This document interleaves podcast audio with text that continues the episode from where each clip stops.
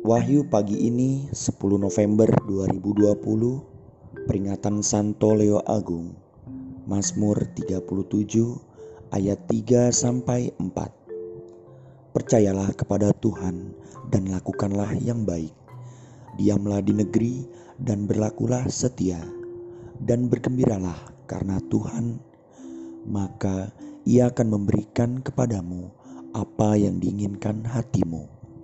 Saudara-saudari terkasih, di masa pandemi ini, berdiam di rumah dan setia menaati protokol kesehatan adalah sebuah keharusan yang menggembirakan dan mendatangkan keselamatan. Selamat pagi.